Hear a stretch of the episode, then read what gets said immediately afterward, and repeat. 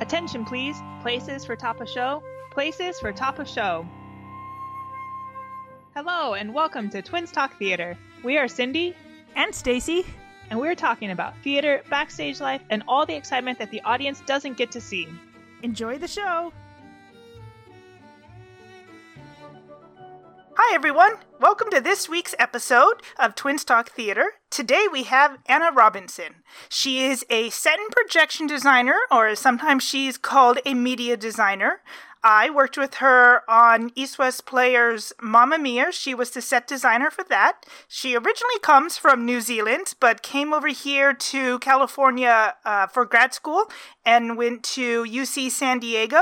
And yeah, we're excited to have her on. She does a lot of cool stuff, and it was her set I'm sure if you follow us on Facebook or anything, you saw all the pictures I posted constantly of the the beautiful set. So welcome to the podcast, Anna. Thank you very much. I'm happy to be here. So we always like to start with because it's always interesting to see how people got into theater. How did you get into theater? Do you have family in it, or you just kind of happened to it as a kid? Yeah, so um, my dad uh, is an opera singer back in New Zealand. Uh, nice. So, yeah, and so I was surrounded by that a lot growing up, and both my older sisters are opera singers and singers of their own sort. So um, I was surrounded by that a lot, and I was always myself. I was always a, a performer. So I've done dancing for over twenty years, um, and so ever since I can remember, I've been both a dance performer, um, and so that I don't know how I got into it, but I was just always surrounded by theater and performance. Um, but set design and projection design was something that I never really knew about, and I never really knew that I wanted to do that. Um, but I feel like I was kind of preparing for it my whole life because of a being a performer, and then also uh, my mum is a graphic designer, and so visual art was also a big part of growing up. And so combining my father's passion and my mother's passion um, kind of led me to being a set designer and a projection designer and a visual artist in 3D space. That's so cool that like you grew up in it. Cindy and I, our dad's a scientist. And so we didn't grow up in the right. theater. We didn't even really start going to theater until we joined in like high school. So you have years and years of experience of what it's like to be backstage or yeah, have just, a parent who's in the world. Yeah, well, I spent most of my childhood and my teenage years wanting to be an actress and wanting to be in the front of the stage. Um, but looking back on it now, it's kind of funny. But um, yeah, I didn't switch over to being more focused on the backstage until I got to uh, university and did my undergraduate in in Wellington. But you uh, still do perform as a dancer, or do you mostly No, I definitely perform. Well, over here I haven't performed so much. I over here it's nice because I can go back to the basics of being a student myself in dance. Um, in New Zealand, I performed a lot. I was part of a, a competitive dance crew. Um, we traveled all, all, over the world dancing, and I was a dance teacher and a choreographer. But over here in America, it's really nice and refreshing to go back to learning and working on my on on my dance ability, I guess, um, and having the pressure of of having to perform um, or having to uh, compete in competitions. Do you take classes and stuff over here still? Then? Yeah, I try to take as many classes as I can, um, but obviously it gets tricky. I can't really get into a regular routine because working in theatre gets you inside a dark theatre box um, for a long periods of time at night time, which is when all the, the dance classes that I want to take are. So I try as much as I can, but um, it's definitely it's definitely I do it for for fun. I do it for um, my well-being and my soul um, and then also it's a great form of exercise so if anyone needs to exercise go to a dance class so true I have exercise videos that I do at home, but it took me like four weeks of doing them almost every day before I actually felt comfortable enough to even do them in front of my husband. Right. Yeah. like, these are so simple. I watch people do them all the time. And I'm like, I can't get my, my body to function properly. But now that I like know them well enough. And I, I, did my first um like I tried a, a, bo- a exercise video to do boxing the other day and I felt very silly. Um, but it felt good. Yeah. Is there a specific kind like I've seen your videos of dance and you do kind of a hip hop. Did you start in hip hop? Do you are you trained classically in like ballet and all the classical arts? No. So I like every five year old I did a ballet class. Um and I quickly got bored of that. And then I went on and did some gymnastics and then that got really intense, so I stopped that um, and it wasn't till I was about 10 that I picked hip hop dancing up. Um, and then when I got to high school, um, one of the like the um, the older students who is kind of the school leader, she she did hip hop dancing, and I really wanted to be like her, and so I started properly doing it from like the age of 13 and then it kind of increased and and is now something that if I don't do it, I feel very weird. My I don't feel right if I'm not if I'm not doing dancing of some sort, primarily hip hop. Um, but I can definitely not do classical ballet or tap dancing.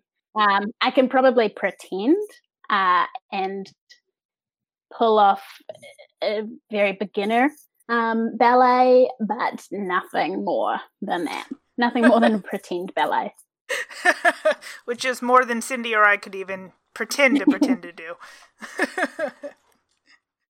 so then you got interested in set design and or projection and, and design in the 3D world. Do I, we have no idea how the New Zealand schools work. Do they have a degree in set design? Is it a degree in theater? Does it change depending on where you're at?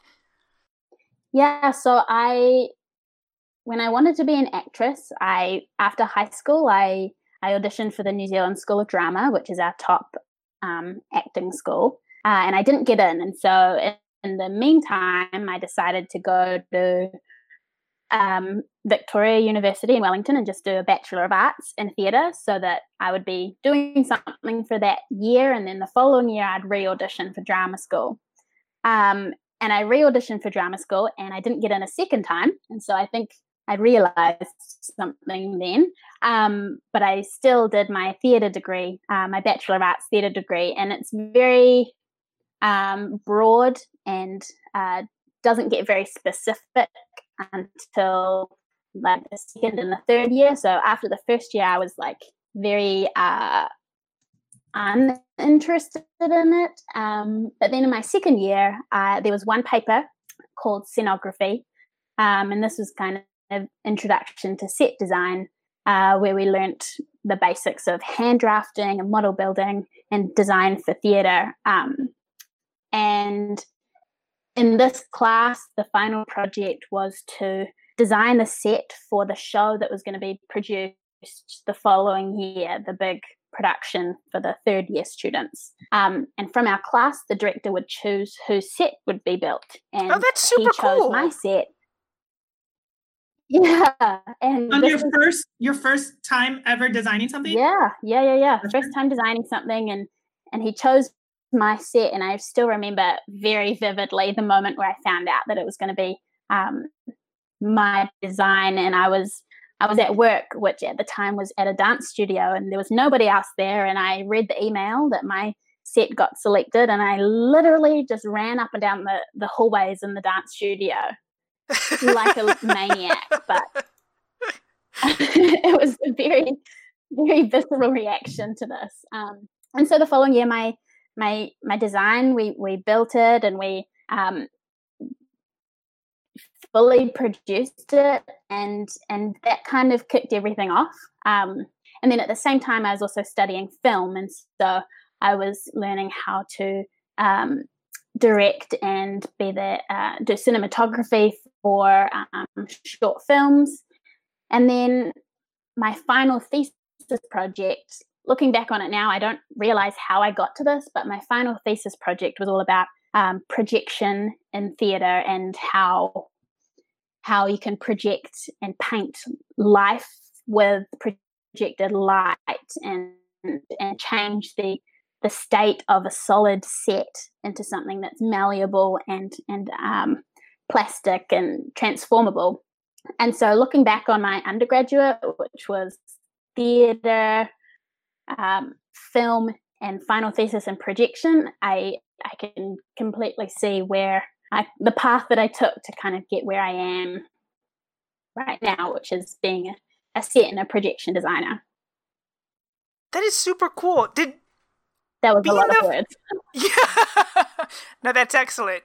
Being a have you didn't have a lot of experience designing sets or you didn't say you had any experience mm. building sets.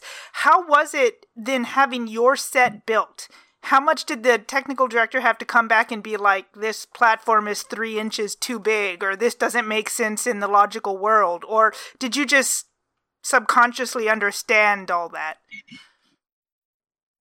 Well, I had a great um, professor. His name was Jim Davenport, and um, he kind of took us through the whole process. And as a class um, in my third year, in that scenography class, we all kind of combined together to figure out how to um, build the set or how to paint it. Um, but it was it wasn't as technical as things over here where you have to do a full package of drafting and paint elevations. I, I certainly did some hand drafting, uh, which is funny. Um, and yeah. I built a model, um, but nothing as technical as what I do over here. And so when I came over here for grad school, I had no clue how to draft anything on the computer. Um, I could build models, but I had no idea what I was doing. Um, uh, yeah, in CAD or Vectorworks. And so that was one of the biggest things that I've learned over here and still am learning because there's a lot to know. Oh, that brings up two questions. One, I mean, I was I was taught on hand drawing too because they said you needed to learn that before using computers. So I guess the first question is, were people using computers? I mean, that's kind of a dumb question, but like, were people using computers over there as drawings? Like, did you see professors and stuff bringing in computer drawings, or was it mostly hand drawings over there? Or well, were they even doing drawings? Really, we didn't do a lot of it. Yeah, because uh, by the time I had done my undergrad, I had just done these two classes um, in scenography, and that was it for in terms of design for theatre. That was all that was offered. There was wow. nothing else that you could possibly have done. So, um, so my professor at the time, when he knew that I was applying for grad school, he was like, "Hey, Anna, I think you're going to have to learn, or at least start practicing um, drafting on the computer." And I was like, "Yeah, yeah, I will, I will." I didn't. Um, I mean, a big learning curve when I got over here. Um, but yeah, so in terms of my experience at university, we didn't do a whole lot. Um, but I did do set design work after undergraduate. There was about two years in between my undergraduate and my um, coming over here for grad school. And so I would do set designs for a lot of um, theatre companies that had come out of um, my theatre degree. And that was pretty much uh, work with the team. Uh, New Zealand theatre is very um, DIY. We make a lot of our own stuff. It's very heavily based in devised theatre. We don't do a whole lot of classical work, so it's very mm. new and um, putting it together as a team. Um, and so, typically, with all my designs um, outside of uh, university in Wellington, it was just do some sketching and provide the design in sketch form, and then I would go and build it. And my um, my my stepdad is a builder, and so he would teach me how to how to do all these things. But yeah, it's it was very kind of grassroots and hands on, as opposed to doing a drawing package, handing that off to somebody else. Oh man, so I should have brought you in and been like, "Here, you spackle the set." yeah, You had plenty You of other things to do. job. You did a really, really great job. but I was like, the set designer come in and spackle the set. No. That's excellent though I that you actually know how I to do it. the Mamma Mia was the execution of Mamma Mia. My Mamma Mia design was just pretty flawless. So thank you very much, Stacy, Yeah. for making it beautiful. Because Mamma Mia is now selling out and is Two weeks of extending and breaking extensions. records, and Yeah. yeah, They say it's doing as well as Allegiance, which was a year and a half ago and in a much bigger theater. So, excellent. Uh, okay, so then second excellent question, indeed. why why did you come to America versus London or Paris or another theater hotspot? I mean, you went to San Diego, Yeah, which so- has a good program, but not Mm. really known for huge theater. Well, the UC San Diego theater program is pretty um, prominent, so um, it's it's definitely one of the high-ranking theater um, uh, MFA programs. But when I was out of undergraduate and just doing these um, kind of small-ish set designs around Wellington, I um, did that for about two years, and I felt a little bit stuck not only in that but in in in what I was doing. I it wasn't like I could only do that as a career. I had to do other jobs. Um and so a lot of my friends or pretty much every young adult in New Zealand travels outside of New Zealand at some point um, to go have a big overseas experience. And I hadn't done that either. And and and it just occurred to me that if I wanted to do set design as a career, if I wanted to pursue that, I needed to learn more about it. And I needed to, because I'd only taken two classes in it, and I needed to learn more about it in a place that is much bigger and does things on a bigger scale and does more things and has more people. And that, of course, is America. Um, and so I didn't even really kind of factor in other places. I, I, I kind of had my sights set on on coming over to America, um, and I just literally applied for every kind of grad school that seemed okay. Um, I had no idea what I was doing, um, and yeah, and and then so I think I decided around October of 2014 that I wanted to to come over here for grad school, and I applied. And then in February 2015, my mum and I uh, came over here and did a whirlwind tour and interviews at a whole bunch of grad schools. Um, and my final stop on that tour was a 20 minute interview at UC San Diego before flying to New Zealand that afternoon. Um, and and it was very fast and the professor was also leaving so he said that if i was accepted that he doesn't know who's going to be the professor um so it, yeah it was just this 20 minute chunk of time but but it felt really really awesome out there and it felt quite familiar to new zealand because san diego is all by the ocean and new zealand is completely by the ocean. Um and yeah and then and then and then i found out that i got accepted to uc san diego on my birthday. Nice. um, and and i like when i like when dates line up and so that was that was a really good sign How did you know what other grad schools to apply to? Because, like, I mean, college in general, growing up in Yeah. California, we obviously knew like every school in California. And then we actually had classes in high school where like you sat and looked at different colleges for your major and all these things, but never once did it ever come up in any class to go overseas. So, Yeah. did you just do research or did you talk to people? Well, my professor at uh, undergrad, the scenic design professor, um, he was he's actually Hawaiian, so he had mentioned that that the possibility of grad school in America was there for me. Um, and my mum has always been a big advocate in uh, in having this kind of higher education outside of New Zealand because there are a lot of places that you can get higher education on a scholarship. So you can actually um, get a, a pretty high and well recognized degree for not a lot of money, which is always going to be very exciting for everybody.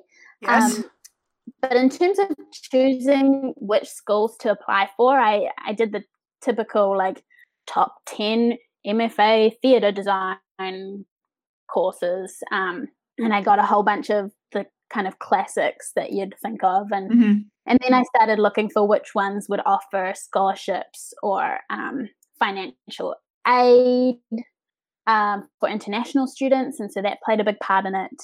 Um, but really, I was just kind of flying blind and was extremely lucky that I landed for 20 minutes in uh, in San Diego. Yeah, because then it was what a 16 hour flight back home. Way too long. it's 12. Uh, okay, yeah, that's so exaggerate. Travel on either side, it definitely definitely adds up. And so I that year I actually did the flight to America and back three times. So oh, oh my gosh, lost a lot of days and gained a lot of days with the whole time difference. Yeah, I hope you have good airplane mileage. Yeah, I should have been signed up for some mile program, but I wasn't. Oh, That's sad. Sorry, twin. Say it again. I said, why did you fly so many times? Because of just more grad school applications or auditions? No, so I, I came over in February um, for my interview tour, and then later that year in August, um, the dance crew that I was in in New Zealand called Infinite Dance Crew, we came over to LA for a dance competition. Um, and then the following month in September, I came back here for the start of grad school. So I was just hopping hopping between hemispheres. That's amazing. Yeah, five hours to New York. Between California and New York. Exactly. I just did that trip last week and I was like, ah, oh, this is annoying. yep. 12 hours. So, did you, what did you come out to San Diego for specifically? Was it scenic design or was it media yeah. design? Yeah, so it was a, it was a, an MFA in scenic design.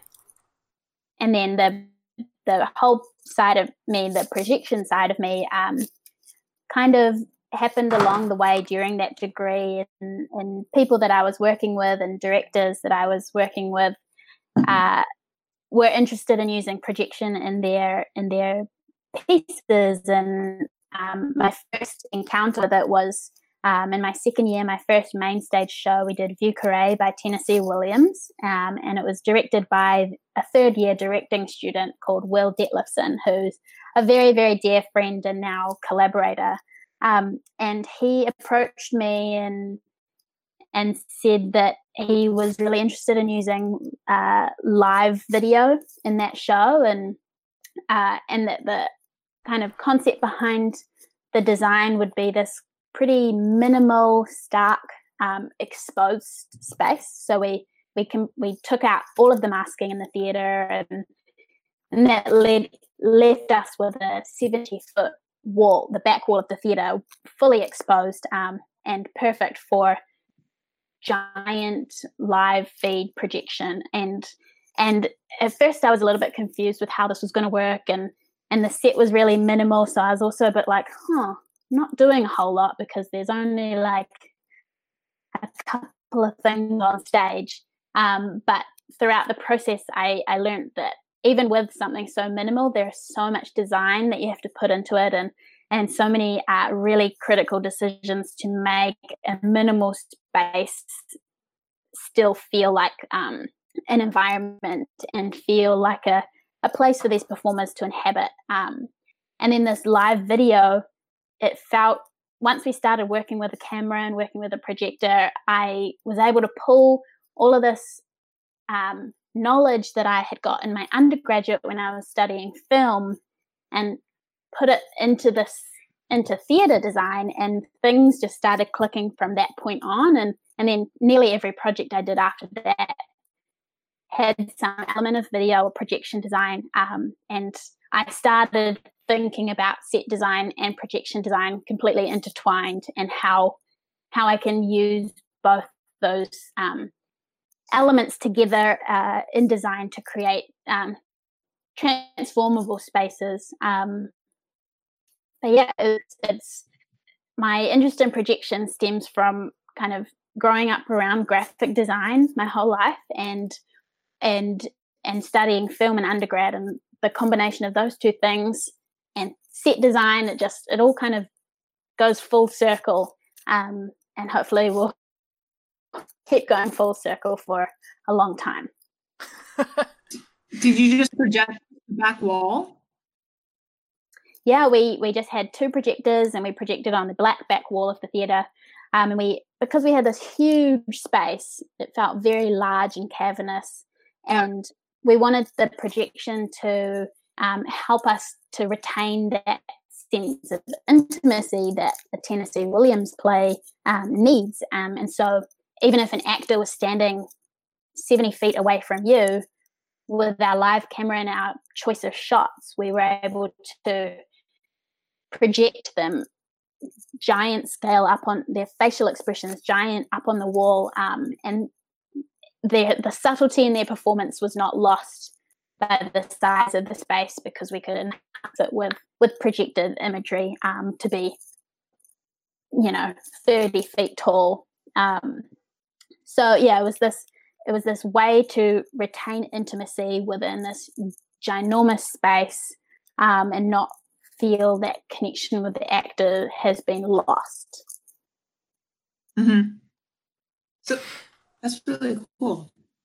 Do usually people think of projections as like pre-design as opposed to live yeah. camera. I've not only like one show have I done, or maybe two, where we actually use live camera. Usually it's yeah pre-designed material, and we just hit totally. Go. And it's and it's it's things like textures or or um things that indicate like a landscape or an environment yeah, and, yeah. and and this was this was completely different it was this beautiful combination of film and theater um, in a really non-alienating way um, i think a lot of the audience probably had to get used to the fact that they could see a performer and see a cameraman who was our director will um, mm. but then also be able to look up on the wall if they if they wanted to. So the audience would have to play this game of where they wanted to look, but with a huge backdrop of of that same actor's face. Um, it just yeah, it, it blended so well. Um, and yeah, it was it was in terms of the set design for that show. Uh, Will and I, we've now worked on four or five shows together, but we um, we coined a term which I can't exactly remember. It's either minimal maximal maximalism or maximum minimalism or, or, some combination of words that sound like that. Um, and we just think that it's this um, this minimal um, space with these huge broad strokes um, embedded into it. So it's not doing too much with with the things, but it's having something that is just giant. So either this large scale video or or um, we've had a show which the same show actually, but we had rain that happened at the at the end of the play. Um, so it's yeah, doing the most in a small um, aesthetic. Mm-hmm. As soon as you said those words, even though you weren't quite sure what they were, I was like, I can totally picture yeah. that. I know exactly what you're talking about. It makes perfect sense. Good. I'm glad because I don't Cindy, think my words actually. no, Cindy loves that found space, different, creative, pull weird things together stuff. She like yeah. thrives on it. Sometimes with like yeah, a handful of props and like a few platforms and 10 lights, you know, you can just do some amazing work. And yeah, totally. And I, I also like to think of, of, of my set designs as these things based quite um, heavily in art installations and, and art installations just need to be one singular thing that tell a whole story of this piece of artwork. And so um, I definitely approach things like that. Mm-hmm. So when you started doing video, did you have to because you already had a background in film i was going to say did you have to teach yourself any video program like Watchout or um, there's another one i can't remember the name of.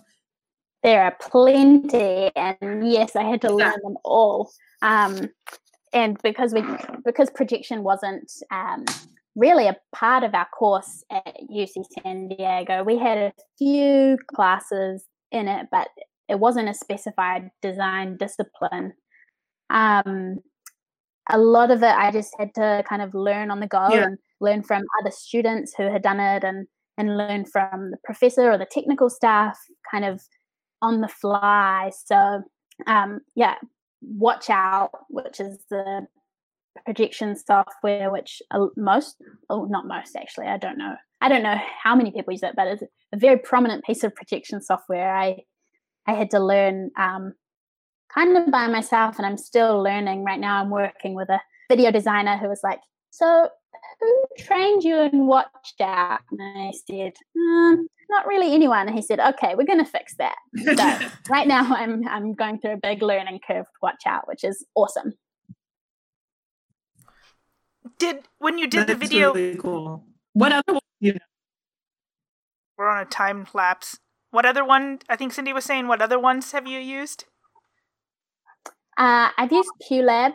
Um, it's it's kind of the the base program, I guess. Um, it doesn't have that much functionality, but um, it's good for smaller projects. Mm-hmm. Um, and then and then Isadora is another piece of software which is probably right. for me the most difficult one to learn just because of the way it's um, set up. But it allows for so much kind of live um, manipulation of of content. When you did the the stuff with the live video, how much like did you have to get that in rehearsal early on? Because that's a whole nother directing rehearsal. Where's the camera looking? What facial expressions are you picking up? What angle are they on?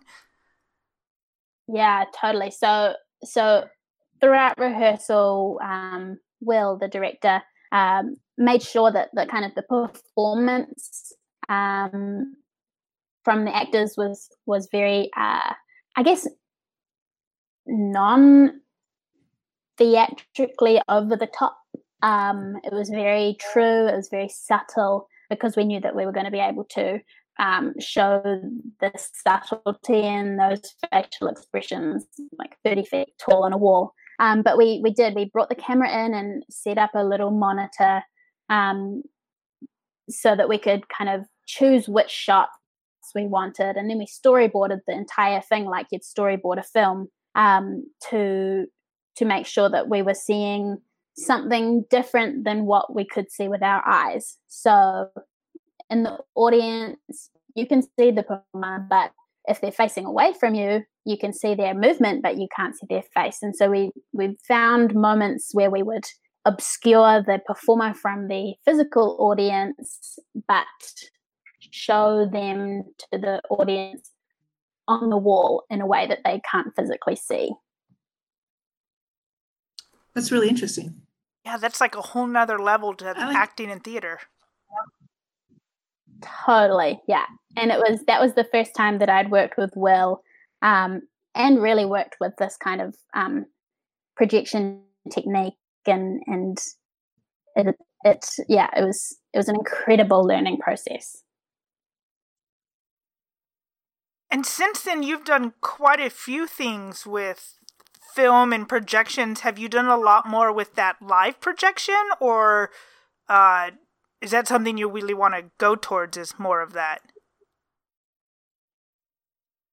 Yeah, well, I haven't done a lot more with live projection because that's such a heavy um, concept for for a show, um, and so it's definitely not not the first kind of thing that I would offer up. Um, it, I feel like that needs to if the director's got a concept, I think live video would be a part of it if they wanted to use it. And so since that, I haven't done a whole lot of it, and it's mainly been um, pre-created um, projection content, very heavily kind of graphic design based. Um, and yeah, I, I, I mean, I would love to work in film again. I think the live video really reignited my my interest in film, but um, yeah, I'm, I would be happy to use it again now that I know how to do it, but that opportunity hasn't come up yet.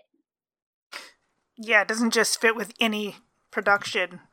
That would make sense. No, So you do set design and projections, but when I first met you, like what one show before Mamma Mia, you were the yeah. uh, assistant set designer to um, Kaitlyn Pietras.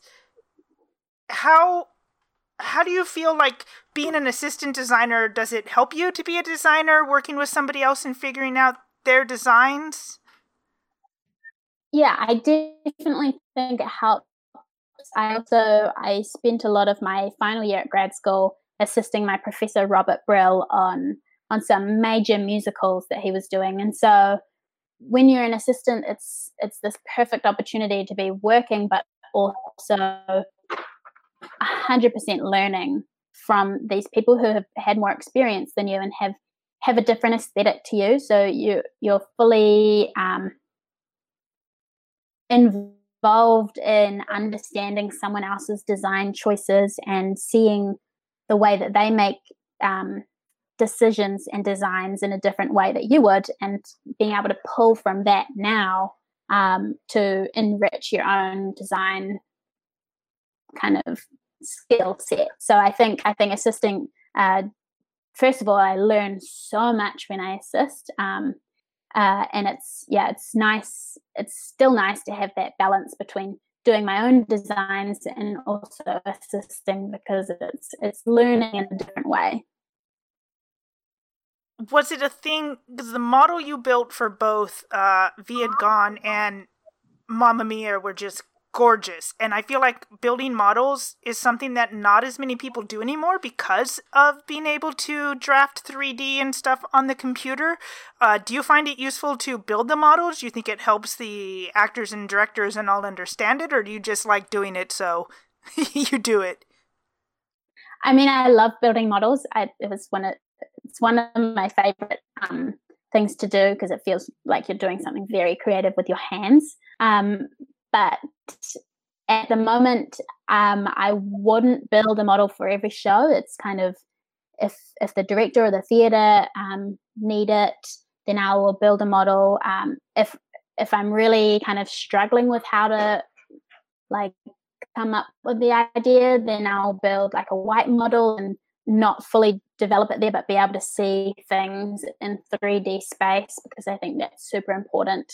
Um, but the fully executed models, like for Mamma Mia and Viet they were really important for both the director to understand the space, but then they're also important as a designer to see your kind of your paint ideas um, in 3D um, and under actual light as opposed to as in LED computer screen because light is always going to be very different in 3D, um, in actual 3D, not in computer 3D. Uh-huh. um, and so I definitely think a model is super important as part of the process. And I love doing it. I mean, it's just rather expensive to build one, isn't it? It is very expensive. Um, they can get like, yeah, insanely expensive. And the models that um, I worked on for Robert Brill's uh, the musicals that he was designing. Um, they were definitely very pricey, um, but yeah, so that's why now as a as a freelance new freelance designer, um, sometimes a model isn't isn't a cost effective way of using my time. Which sounds silly. I should do more models, but sometimes you just can't. No, they they take a no, lot of time. I'm curious about. Do you charge the company the the like price it costs to build them of materials and time if a company keeps it, or how do you negotiate that? Uh, that's a good question, um, which I probably should know the answer for. Um, but yeah, at the moment, uh, it just kind of I've I built up a whole lot of supplies through grad school um, that I use, but um, mm-hmm. I think I think if a model was going to actually put me out of pocket or start to be more expensive, then I would definitely charge the company for it.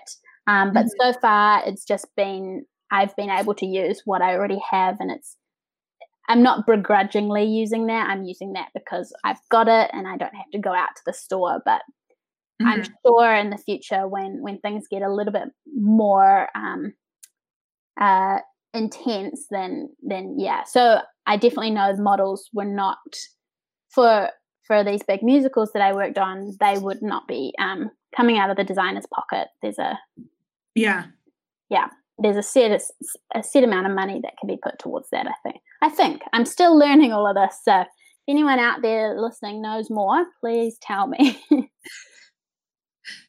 yeah, that the couple of times I've built them, I've just been. We got a bunch of stuff around the house because we do a lot of artsy craftsy things. So I might buy like a sheet of foam core, but then everything else yeah, is like, well, I already have the paint and the glue yeah. and everything else. Yeah. I've just seen some, especially in opera, some really, really detailed models, mm-hmm. especially mm-hmm. one we just had for Handmaid's Tale was very detailed, and the designer was very particular about the furniture he built. So right. he let it keep the like the actual building because we are in a found space and the set pieces, but he took all the furniture with him every time he left. Um, and then when we had like our design presentation, he would come in with the furniture, but he was very particular about it. But now I'm wondering if he kept it at the end of the show or if it belonged to the company. I don't really know what the answer was, but I was just curious because I do know like that one was yeah. a huge a huge model and it must have taken him forever to do. Yeah, so I guess I'm in the same position. Like East West will keep my Mamma Mia model, even though I've got it in my apartment right now. Yeah, I was like, I don't know I'll where it's at. um, Eventually, it'll go to East West. Yeah, but I'll keep the um, the little chairs that I built or the people that I use in it. So I don't know if that's a thing that a lot of people do, but yeah, I'll keep all those little kind of a bit more intricate things, but I'll give the the broad um, model to East West.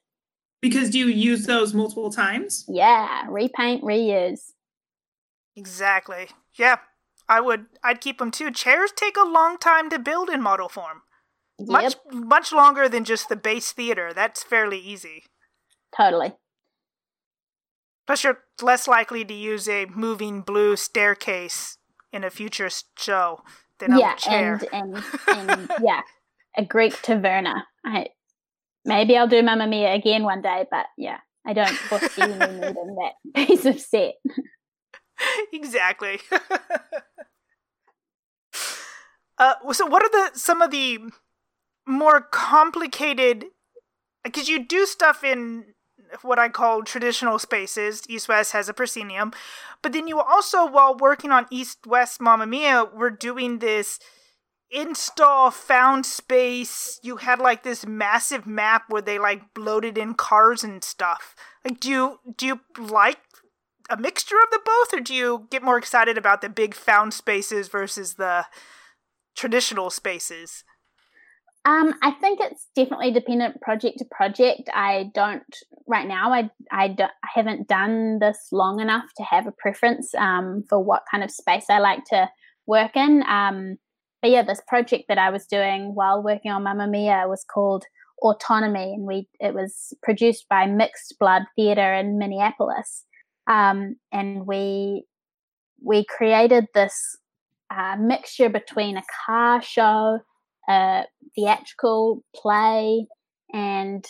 kind of a ride for the audience. So we had this giant convention center, the the River Center in St. Paul, um, and had about 40 vintage or unique cars, um, and the audience drove around in golf carts to each of the nine, the nine scenes of the play. Um, and so I had to design this path for golf carts to drive on, surrounding nine separate kind of scenes, which were their own um, design, their own art installation, and and how to fit in all these beautiful, unique cars around it.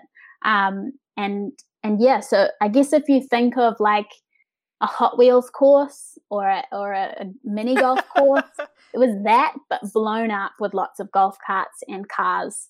Um, and yeah, it was an insane. It was pro- experience. It was probably the hardest thing I've had to design because of just yeah, having to figure out how to get 30 golf carts around a 77,000 square foot space, which gets filled up by these beautiful vintage cars super fast, and, and how to make it feel like the audience was not just kind of driving in one straight path um, to see all these things and to not have the audience be able to see every next scene before they've driven onto it. So it was, yeah, very, very hard thing to figure out, but very, very rewarding and what I learned and and the final product was was really, really exciting. How long was that installation or show or production there for? A very small amount of time. So I we'd been planning it for a while. Um, the artistic director Jack Reuler, he's he's been dreaming up this project for many years. Um, so it was planned for a long time, but then I flew to Minneapolis. Uh, I think I caught the red eye flight on Sunday night. Arrived on Monday morning. We loaded in uh, to the to the convention center Monday, Tuesday, Wednesday. Thursday we teched it. Thursday night we opened it. Oh. Sunday it closed. So that is so much work for four days. Yeah, yeah. Um, but I got really great uh, footage and photos of it, so it will live on in in many forms. Um, maybe we'll do it again one day. Uh, but yeah, it was a very intense week.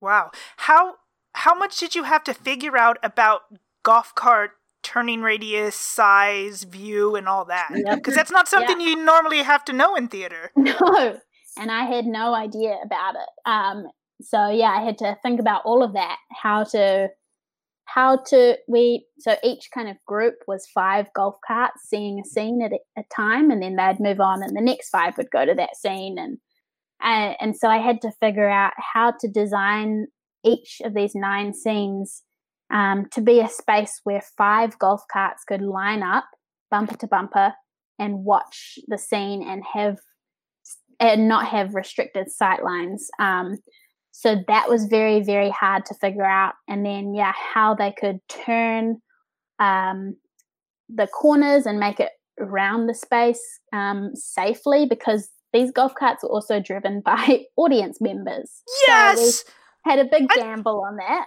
I really wish I could have been. I was, you know, doing a show, Mamma Mia, but that sounds amazing. Yeah, it was pretty incredible. Um, and and then I had to figure out how to keep all these vintage cars safe from the golf cart. So every scene, yeah, yeah, very dangerous. Every scene had to have some sort of barrier and thinking up creative ways to make barriers as opposed to just having like a stanchion. Um, that was a big part of it. Um, and then also, uh, yeah, as I said before, kind of concealing and revealing scenes um, so that the the surprise of the the story of the show was not ruined before you'd you'd experienced you'd experienced it. So how yeah, so lot. How did that work with? I know you're not sound, but how did that work with sound? I think the sound design for that show is probably the most complicated um, part of it, even more complicated than the set design and the video design that I did. But the sound design, our designer Scott Edwards, he had to each audience member had a, a wireless receiver and headphones, and each actor was mic'd up. And so he had to figure out a way to send specific signal to specific golf carts as they move throughout the room.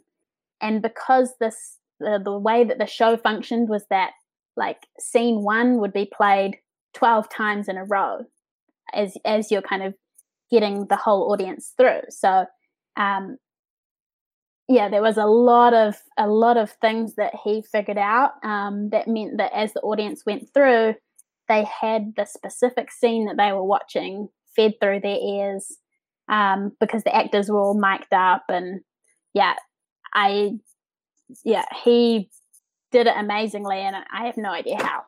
Yeah, because at one point or at multiple points, nine scenes were happening at a time with nine different yep. groups of five cars, and mm-hmm. everyone only heard what they were supposed to be hearing. Yep. Wow. Yeah. Okay, twin. I know, right? Can you work towards that? I'm like, I really wish I could do this. I know. I, I mean, I will definitely. I haven't had time to go through all the videos that I took, but at some point there'll be a really awesome highlights reel on my website that Excellent. that'll hopefully show people kind of what this crazy thing was. Well, we're definitely going to Mm. attach pictures and stuff and your website so everybody can find it. So we'll we'll keep updated. And when that goes through, we'll be like, everybody watch this. Because Yeah. I, Well, I was going to say, I I wanna now has until Friday to post it. yeah, you have till Friday. What else are you doing? yeah, I'll try. it's almost a week. That's plenty of time. sure. Not a Oh, problem. Man, so like when you were done with that and then Mamma Mia opened around the same time, like suddenly were you like, oh my god, I have so much free time and I can breathe again? I thought that would be the case, but it wasn't. Um, uh, yeah, I just move on to the next project. Um, and for me at the moment, um, I'm, I'm I'm a little bit relieved, and I've got a little bit of time to rest because I'm assisting, but it still takes up just as much brain space and and time, just maybe a, a tiny bit less pressure. But yeah, Mamma Mia was my first musical that I had ever designed, and this car show Autonomy was obviously the first of its kind that I'd ever designed. So for them to happen at the exact same time was this really this this whirlwind of a moment that feels a little bit like a dream right now because it was just so much in such a short amount of time but yeah it things never really stop um, as as a freelancer you've just got to keep hustling for that next job um, Mhm. So yeah i thought i was going to have this really nice you know break i maybe would go on a little vacation but no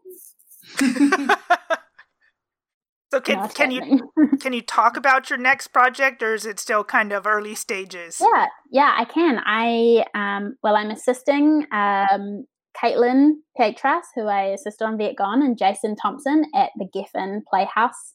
They're Nice. doing the video design for a show there, so I'm their associate video designer, and um, and then I'm doing the scenic design for Pippin at UCLA. They do a really great um, musical theatre summer intensive for high school students. Um, and this year the musical is Pippin. So I'm I'm working on hooking that next generation of theatre artists into theatre.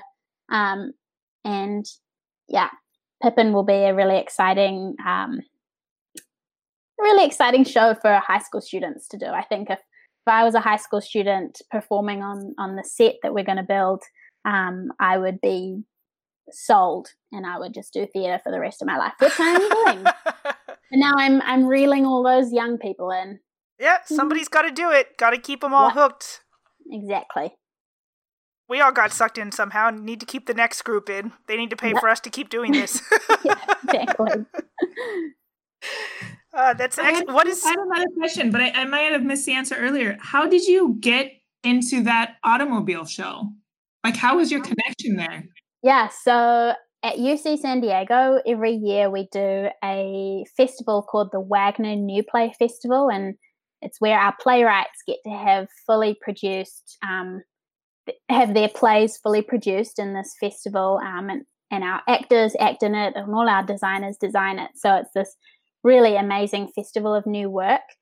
And um, the school always invites uh, a selection of VIPs. Um, so these are um, theatre practitioners from all around the country. Um, generally, they're geared towards um, they're like artistic directors or people that would pick up plays um, to be brought in and produced. And uh, the first, so in my second year of, u- of university, um, I designed two shows in that festival, and they were in rep, so I had to design them to be switched around.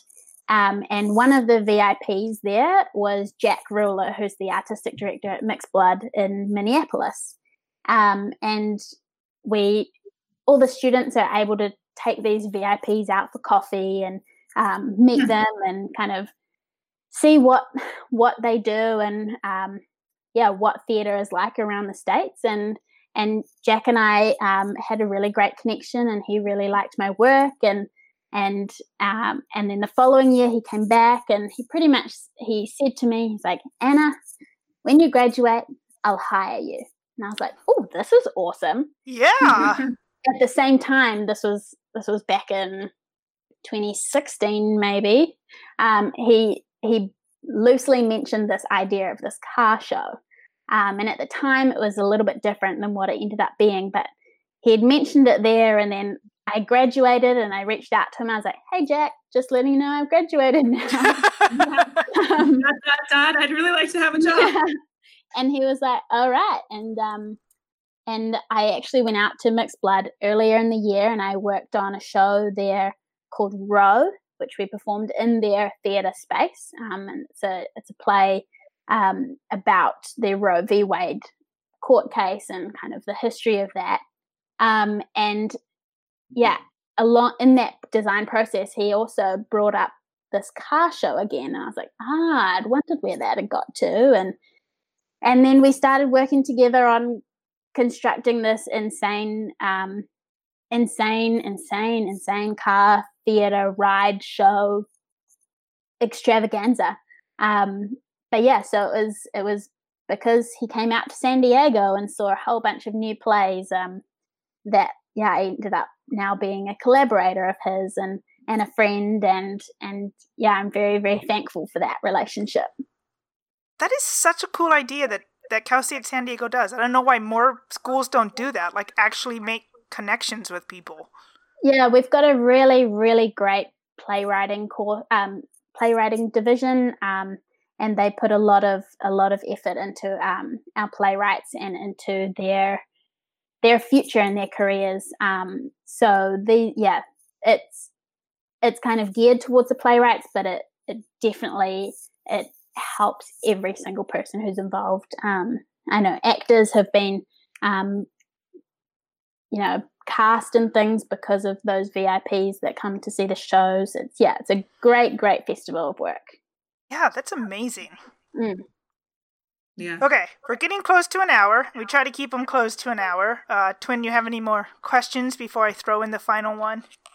No, that was my one, just because I was excited about how that project worked out. I was like, how do I get involved in these things? Yeah, Mixed Blood Theater in Minneapolis is a very, very kind of exciting and inventive group of group of artists, and Jack is a great um, he imagines these insane projects.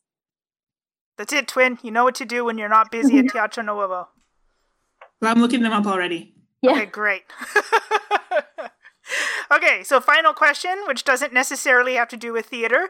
Do you have any twin stories? Yes. Well, you prepared me for this question, so I, I did. Got to, got to think of it. Um, I wouldn't say I've got um, direct twin stories, but I do come from a family where I have a lot of brothers and sisters. Um, and my, one of my older sisters and my younger brother are born on the exact same day. So Oh, you said you like connections. Yeah. My parents, they when they split up, I got a whole set of new siblings. Um, and two of those new siblings, so one on my dad's side and one on my mum's side, are also born on the exact same day and the exact same year. So that's also a bit creepy. Yeah. And then my two older sisters, who have now had children of their own, two of my, one of my, yeah, two of them are born on the same day. So, yeah, I've got three sets of people in my family that are born on the same day. So, birthday twins, not real that's, twins. That's interesting. I don't think we've. I'm sure we've met one or two people who are bur- born on the same day as us, but nobody else in our families. They're born like within a week or two, but not on the same day. Yeah, yeah. they're all very spaced out. And I know, I know, you know, I'm sure my sisters are were not entirely happy that they both had children born on the same day, but means right. we have really big parties. Exactly. Saves on that. my party next, uh, like you do it this year, and next year we'll do it at my house. Less exactly. cleaning and organizing. That's cool though, because then you also have you also have cousins and stuff that are like extremely close to your age. yeah, yeah, Exactly. It's all good. It's all good. But yeah. No, I've got some great friends that are twins, but yeah, Excellent. Well, at least twins are still around doing exciting things, they are. whatever it is. And I'm very happy to know you twins. I know you should twin. You need to figure out how to work with Anna at some point. Yeah, let's do it. Yep, I'll work on that. Well, she's just did her first musical, so I might have to give her some time before she does opera. But she knows opera, so oh, I yeah, because I've grown up around opera. I'm waiting for my chance to get into opera. Um, I'm so fascinated by it as a as a, a place for design. So yeah, maybe we should talk. Yeah, and Yeah. Cindy likes doing the new, weird, experimental fun operas. You don't have to design the same set as everybody else. oh, who wants to do boring stuff? Yeah, Yeah, you exactly. don't. That's for sure.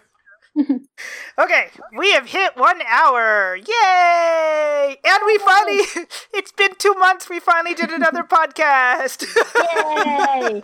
And is this your first podcast with a New Zealander? Yes, I think yeah, we've had, let's see, Tim was from Canada but born in China. Hong Kong. Yeah, And Jakob is German, Berlin. Yeah, but I think you're the only one from anywhere down south. Anywhere in the southern hemisphere. I'm Yeah. happy to represent. yeah, I think that's true. I don't know anybody else from down there. No. We're Well, a good group excellent. I know. I was like, twin, you're gonna love her. She's got an accent. I hope Once you your, I hope like your listeners can understand me. ah, they're fine. Sometimes I have to talk on the phone and try to put on an American accent. I was telling someone when when you were at the op- when we were at the opening night of Mamma Mia and you were trying to order a drink, but you were saying sparkling, but you were saying it in your accent, and then you were trying to say it in our accent, and you were like, wait, wait, Sparkling. I just want sparkling water, and so I have to say sparkling water. I've learned. Good job. You'll be sucked into California anytime now. yeah. Perfect. Okay. Well, time for everyone to go back to work or whatever everybody's doing. I'm going to eat dinner. Twin's probably going to go back to work. I might watch some television. Excellent. Yeah, I'll probably actually eat dinner and watch Deadwood. Yeah, yeah, yeah. Good. Sounds good. Okay. Thank you for being on our podcast. Thank you so much for having me. Thank you. I hope to meet you soon. Yes, definitely. All right. Bye. Thank you for listening to today's podcast. For more, visit our website at twinstalktheater.podbean.com and subscribe on iTunes or Google Play Music. You can also interact with us on Facebook or Instagram at Twinstalk Theater. Title music, Danse Macabre, is provided by Kevin MacLeod of Incompetech.com under Creative Commons License 3.0.